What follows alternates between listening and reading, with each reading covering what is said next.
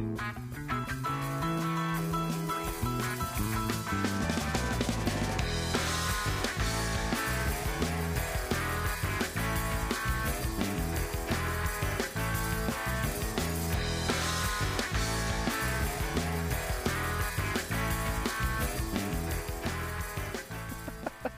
Hi, everybody. Welcome to the July 10th, 2015 edition of Colorado Inside Out. I'm your host, Dominic Dezzutti. Thank you very much for joining us.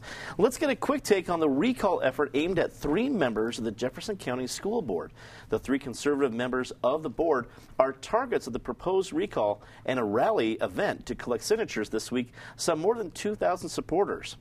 Patty Calhoun from Westword, I guess we could say we may have seen this coming. It's not like this has been a bashful group on the school board, uh, but 2,000 people at the rally event seemed significant. What do you think? Well, and it's not like recalls haven't been popular in Colorado lately, so they didn't get this out of thin air. I think we can probably say so long to Julie Williams pretty soon. She seems to be the one who uh, cannot master her Facebook account. You know, she and George Brauchler have their social media problems. And she is certainly the one who has a tougher time arguing her position. The other two, although conservative, are, I think, good, solid school board members, and I don't think they'll be recalled. But I do think this is going to go pretty far. David Kopel from the Independence Institute and DU Law School. What do you think about what Patty said? Is it going to be separated out? I mean, A, we're assuming that the 15,000 signatures per person can, can happen. But if it does, do you think voters would be picky between the three, or will it be a yes on three or no on three? hopefully they'll distinguish. And as Patty said, I think Julie Williams is, is by far the uh, least capable uh, member of that group and the one who's gotten the rest of the board in trouble with a lot of uh, foolish, uh, barely thought out uh, ideas she has expressed uh, inappropriately.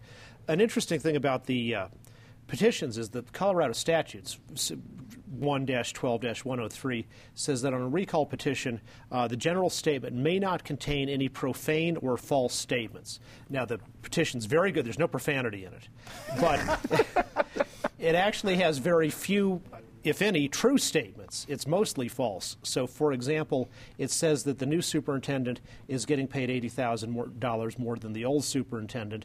Well, that's if you don't count the benefits the old one got and you do count the benefits that the new one got. It likewise says 700 teachers left because of the new board majority. Well, that's really about the size of annual turnover they have anyway. Now, to the extent if I don't, I don't know if annual turnover is 550 and 700 left, then maybe you'd say there was an excess of 150. I don't know the exact figures, but it's a lie to say that all 700 left uh, because of uh, the new board majority. Penfield Tate, longtime state lawmaker and attorney with Greenberg Traurig. Um, a few years back when Republicans were using the whole recall effort, uh, it was uh, progressives rather saying, this is terrible, this is not what politics is about, and then sh- what's good for the goose is good for the gander, and we're hearing it right back. Um, what do you think the results will be from the recall effort? Well, you know, I, I think it's the, a typical example of be careful what you wish for, what you use, it may be turned on you. David raises some very interesting and specific points, none of which I think matter at all. um, I, I, think it's hard to tell, but I'm getting the sense that what's happening out there in Jeffco is such a level of discontent. I'm not convinced voters are going to distinguish. I'm not convinced voters are going to look at Julie Williams relative to Witt or the others. I think they're going to say, you know what, this whole thing is such a mess. We're so angry that it's time to do something. We voted them in. We're just taking them all out right now and trying to get to a different place and see if we can reset this board and the relationship and the operation of our schools and get a better result. So it'll be interesting to watch, but if I had to wager right now, I'd bet on all three of them being recalled. Ed Sealover from the Denver Business Journal, wrap it up for us. Well, I'm going to go the exact opposite way of Penn, and here is why. Back in 2014, I talked to the AFL-CIO a little bit about their campaign strategies in, in Jeffco specifically, which was a swing, a key swing county, and they said there was such anger that we are really bringing that up. The school board, hey, do you want more of the Republicans like the school board has given us? Well, Republicans had a great year in 2014 in the elections out there. I mean, people like Laura Woods, who's nowhere close to a moderate, got elected uh, in in, uh, in, in Jeffco. I wonder if this is another example of small uh, but loud groups saying, let's get rid of them. I mean, and this is going to be a very small turnout election that we're going to see here because it's not planned for the 2016 uh, general ballot. Um, so I, I, think it's I think it's going to be tough. I mean, recalls are, as Patty said, the hip thing to do in Colorado right now. Um, I also question if this does work, is anyone in Jeffco going to be safe to serve out their entire term if they say controversial things? True. Democratic state lawmaker Morgan Carroll announced her bid for Congress in the 6th Congressional District this week, taking on incumbent Republican Mike Coffman. Meanwhile, State Senator Lucia Guzman will replace Carroll as Democratic Senate Minority Leader when all that uh, pairs out next week.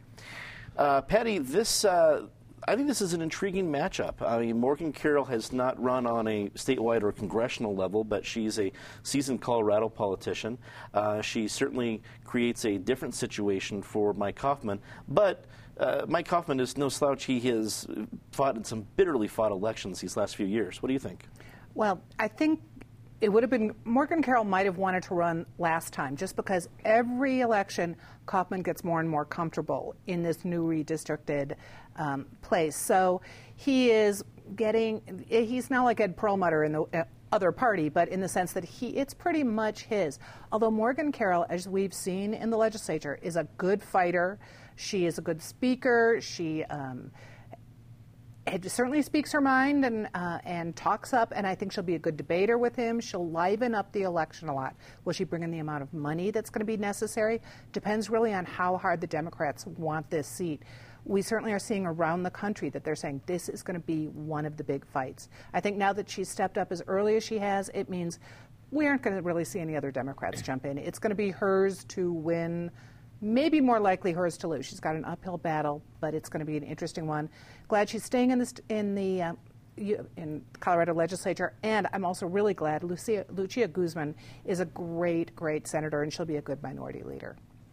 David, what do you uh, put the odds on for Morgan Carroll's chances? I mean, there there may be a significant um, uh, Democratic ticket with Hillary Clinton that may help or hinder Morgan Carroll, but she's going up against Mike Coffman, who up there with Ed Perlmutter is one of the, the more uh, voracious uh, uh, campaigners out there uh, in Colorado politics. What do you think? Well, I think that the, the, standard national political conventional wisdom is that this race is now a toss up. She is a formidable candidate. Uh, her political skills are not only the ones she's developed in her own life, but her, her political DNA is about as powerful as you can have in Colorado. In the 1940s show, we were talking about Denver District Attorney Carroll. Uh, that the Carroll family has been involved as winning, usually winning, candidates in Colorado politics, you know, since the 1930s. Uh, so she's going to be very strong and Mike Coffman also works very hard. So I think you can look at this nationally as a national A plus versus A plus uh, marquee matchup of, of, really excellent candidates on both sides. And I'd, I'd certainly agree with uh, Patty that choosing Lucia Guzman as the uh, Democratic minority leader uh, was a was a great choice.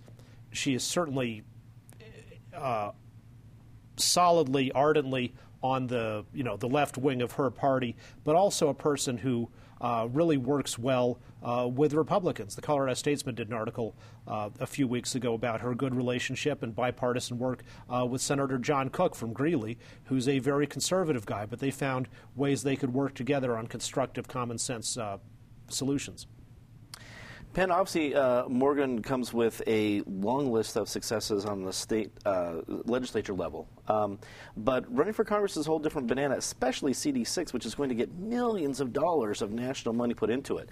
Uh, how do you feel uh, Morgan Carroll will fare? Well, you're right. There, will be millions of dollars put in this race. Um, my initial take is that Morgan Carroll will fare far better than Andrew Romanoff did simply because she lives in the district and she's from there. And I think that was Andrew's greatest shortcoming. And frankly, some of the prior races Andrew had picked had created some problems for him within the, what should have been a Democratic base. Morgan doesn't suffer from any of that. But, but I also think that um, Democrats in general are, are very foolish if they underestimate how hard Mike Coffman is willing to work and I suspect he may be more popular in the district than people give him credit for. He's a smart guy. He's a good campaigner. Um, he has sort of been on I think, in the minds of some on, on the, the right fringe on a few issues, and how that gets woven into Morgan's campaign is going to be interesting and important. But, you know, that's sort of home base for her. Um, and she wasn't districted into it. She's been there, and, and, unlike even Mike. So I, I think it's going to be an interesting race. We'll have to see with Emily's list and some of the other national organizations that support women do. They'll probably dump a lot of money uh, into this race, particularly in light of who may be the Democratic presidential nominee. So Morgan is going to be formidable, and she knows how to run a good ground game, too. So it's going to be fascinating to watch. Ed, uh, was this the expected run? As I mean, you're kind of our man on the scene at the Capitol. As as you were watching this last legislative session go, did, is this kind of where everyone thought things were going to be happening?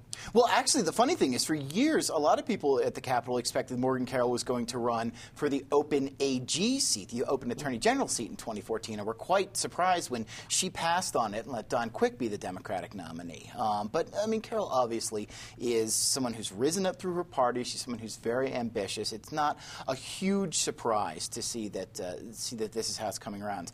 I think one of the real factors in this race that nobody's talking about is going to be who are the Republicans going to get to run for the race that Mike Coffman passed on, the Senate race? If they can get a top tier candidate, and mind you, their top candidate, Coffman, is already out of that race, but you know, I, I, I still argue that if they could get someone like a George Brauchler to run for it and really put some heat on Bennet, that will probably make it harder for Carroll because more of the money will be flowing toward Michael Bennet and defending that seat. However, if they can't find a top tier candidate, suddenly people can back away from that race. They can look at this one. They can put more money into it, and all of a sudden, it's a free for all. I, I agree with everyone. Mike Coffman is going to be a tough candidate to beat. Uh, I think that the scare that he encountered in 2012 with Joe Miklosi, which nobody thought was going to be a, a race, uh, caused him to get to know his district better in 2014, and I think he's a little more cemented, especially with his going out and going to bat for the Aurora, v, you know, for the Aurora VA, not for the VA, but for constructing the hospital. Um, but it'll be interesting to see how all the chips fall and where this falls in line of who's going to contribute. Good point. In a 4 to 3 vote, the Colorado Supreme Court rejected the Douglas County Schools Vouchers Program based on the Blaine Amendment, which bans the use of public funds for religious schools.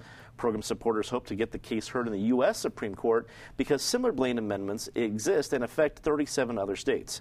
Uh, David, you're one of our two esteemed attorneys at the table, so I'm going to hand it directly off to you.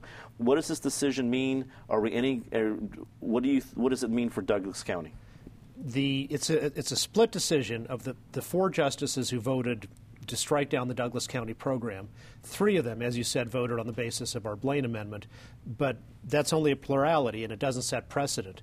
The fourth vote was provided by Justice Marquez, our, our newest justice, in what I thought was a very powerful opinion, saying we don't even need to get to the Constitution because the structure of the program violates the Colorado School Finance Act. The other six justices said no, no, we don't. Nobody has standing to challenge that. But she got to that issue, and I'm not an expert on that topic, but I think she made some powerful arguments. The plurality that relied on the Blaine Amendment had a much more difficult time because that, that amendment, which part of our original Constitution, which says you, you can't give government aid to religious institutions, including religious schools. The other argument is well, we're not aiding religious schools, we're giving just people a scholarship which they can take to a religious or non religious school, whatever.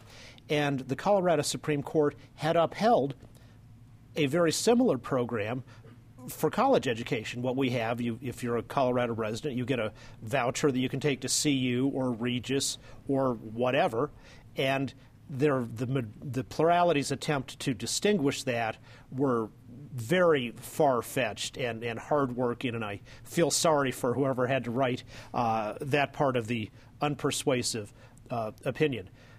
Justice Eid, with two other justices, said that we sh- they should follow the original, the, the, the, college analogy. And besides that, there is some question about whether the Blaine Amendment, which certainly had anti Catholic animus as at least a very important motivation, uh, is constitutional uh, under the United States First Amendment's prohibitions on uh, discrimination, even on neutral lo- laws that are written in a neutral way, but which are written so as to target uh, a particular religious group The most recent case being one where uh, the Santeria religion in Florida was targeted by a city statute uh, in, for their animal sacrifice, even though the statute didn't say we hate Santeria. Uh, you could certainly read that between the lines of what had happened. Penn, what do you think? Like I said, you're one of our, one of our two esteemed lawyers at the table. Um, some supporters are talking about, say, this can be our case for the U.S. Supreme Court about Blaine amendments. Is that wishful thinking? Is this does it end here? What do you where are you at? I, wouldn't call it wishful in terms of fantasy, but it's hopeful thinking. I, I think a number of people believe that one of the core issues in this case is you've got the state Supreme Court ruling on the validity of a program based on Colorado constitutional provisions in Colorado law. And it is not that usual for the U.S. Supreme Court to take a case and interpret you know, for itself how state laws or a state constitution should be read, applied, and interpreted. That's usually deferred to the state. So I think moving this into the federal court system is, is a, a bit of a reach. The other thing that, that I think makes this case a, a bit difficult for the proponents of the program is the way Douglas County structured their program although they may argue with a straight face that it wasn't an intent to support religious institutions, they really structured it so that you know the majority of the schools for that are qualified to receive these vouchers um, are religiously based and affiliated, and almost all of the high schools that have been approved under their program have a religious um, base to them and they were the, the schools were given the ability to discriminate among school applicants based on those faith based principles. And I think a number of people at their core say this may not be anti Catholic or anything else. The Constitution says what it says, and we don't want public funds to establish any, any religion, not just Catholicism or Protestant religion, but any religion. And so I think this is a tough case for Douglas County to get around, and I'm not convinced they have any recourse to the federal judiciary. I'm, I'm not convinced they'll take this case. And what about the voucher uh, argument here in Colorado? Does this decision uh, stoke the fire? Does it dampen the fire? What do you, where are you at? Well, as someone who is neither a lawyer nor esteemed, um, I, will uh, just say that it, there has been very little talk of vouchers for the nine years I've been in the state house. I know this is something that was very big around the mid 2000s time, um, but but when Republicans couldn't even get it through uh, their own caucus uh, at that point when they had control, I, I think enthusiasm really waned for it. Uh, you've seen a bill go through the last couple of years that is trying to give tax breaks to people who send their kids to private schools. Um, even that's not going anywhere. I don't know. I think with so much going on in the state, I don't know that there is going to be a cause celebrate to take this up and make this a legislative rather than a judicial issue. I think they like the idea of doing it on a district by district basis, um, but I could be wrong. We'll see. Patty, wrap it up for us. Well, it's interesting that we kind of got sidetracked on the Blaine Amendment issue because there are other things not to like in this Douglas County voucher program. And Justice Marquez did point out another problem with it. So I think it'll be in a legal boondoggle for quite some time. And I think Ed's absolutely right. I think charters have kind of taken the fire away from vouchers, and that's certainly the direction a lot of public school districts are going in, setting up specialty schools. The U.S. Supreme Court ruled this week that a lawsuit over Colorado's Tabor Amendment will be sent back to the 10th U.S. Circuit Court of Appeals. Opponents of Tabor have tried to overturn the law based on the argument that it takes away taxing authority from the state legislature.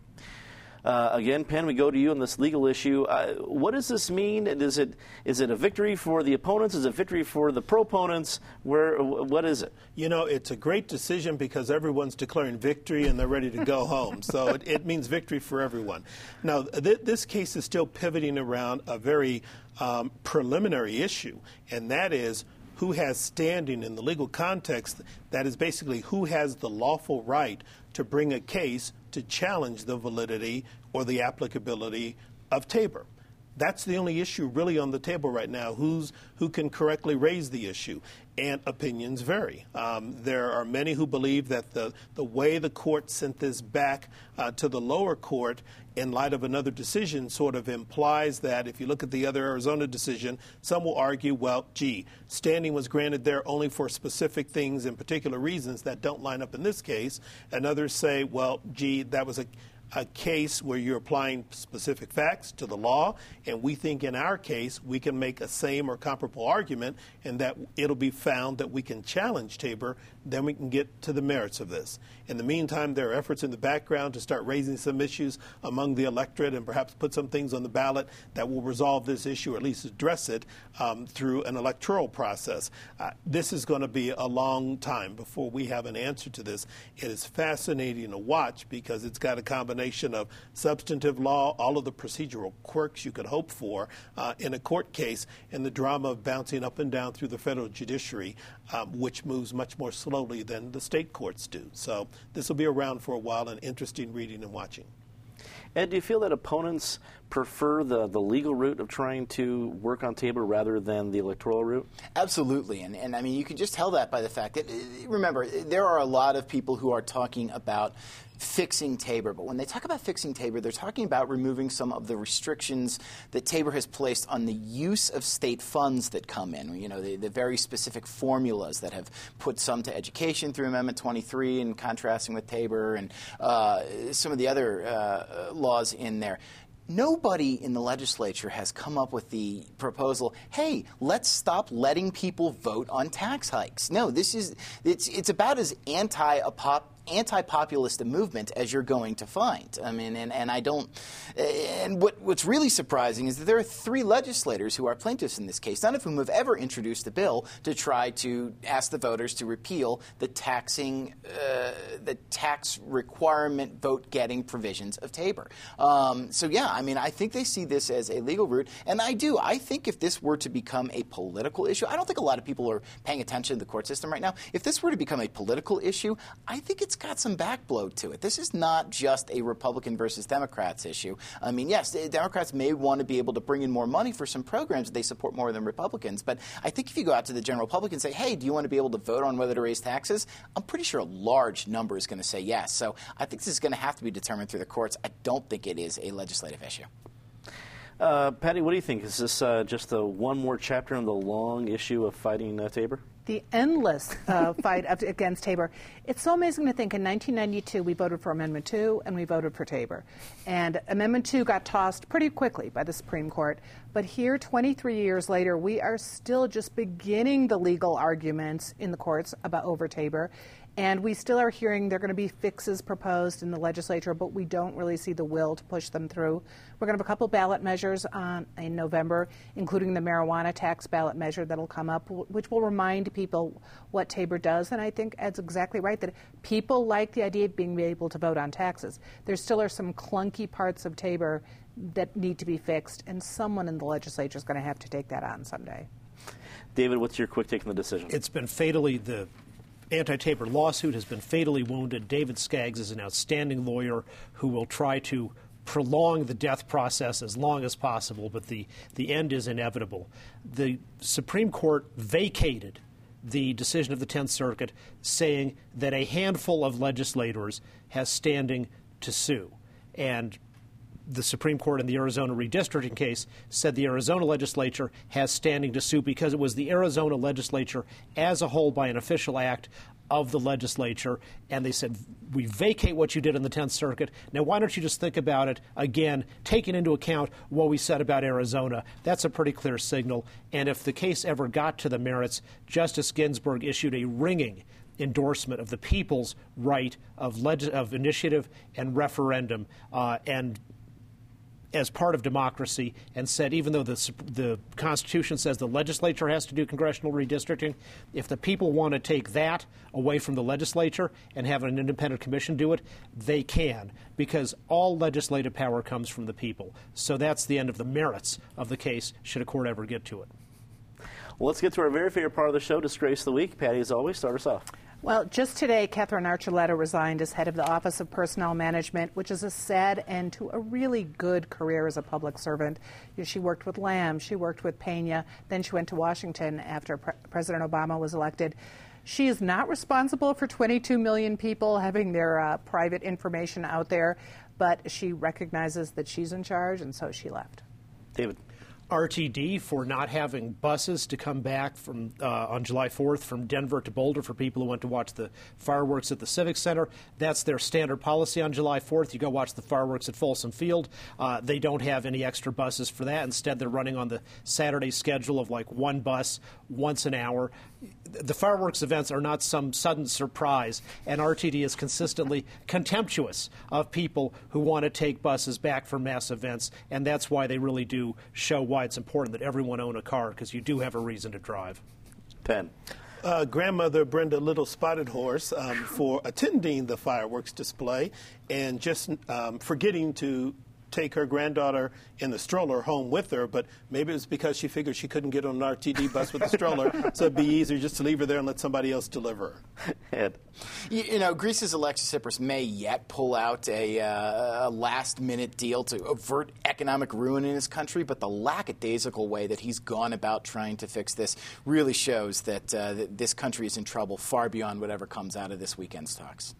Say something nice rather quickly. Patty. Plan your transportation carefully next weekend because the Biennial of the Americas is back. They've got some great programs in Civic Center, much more accessible than previous biennials. Look at the schedule and you'll want to see a lot of it.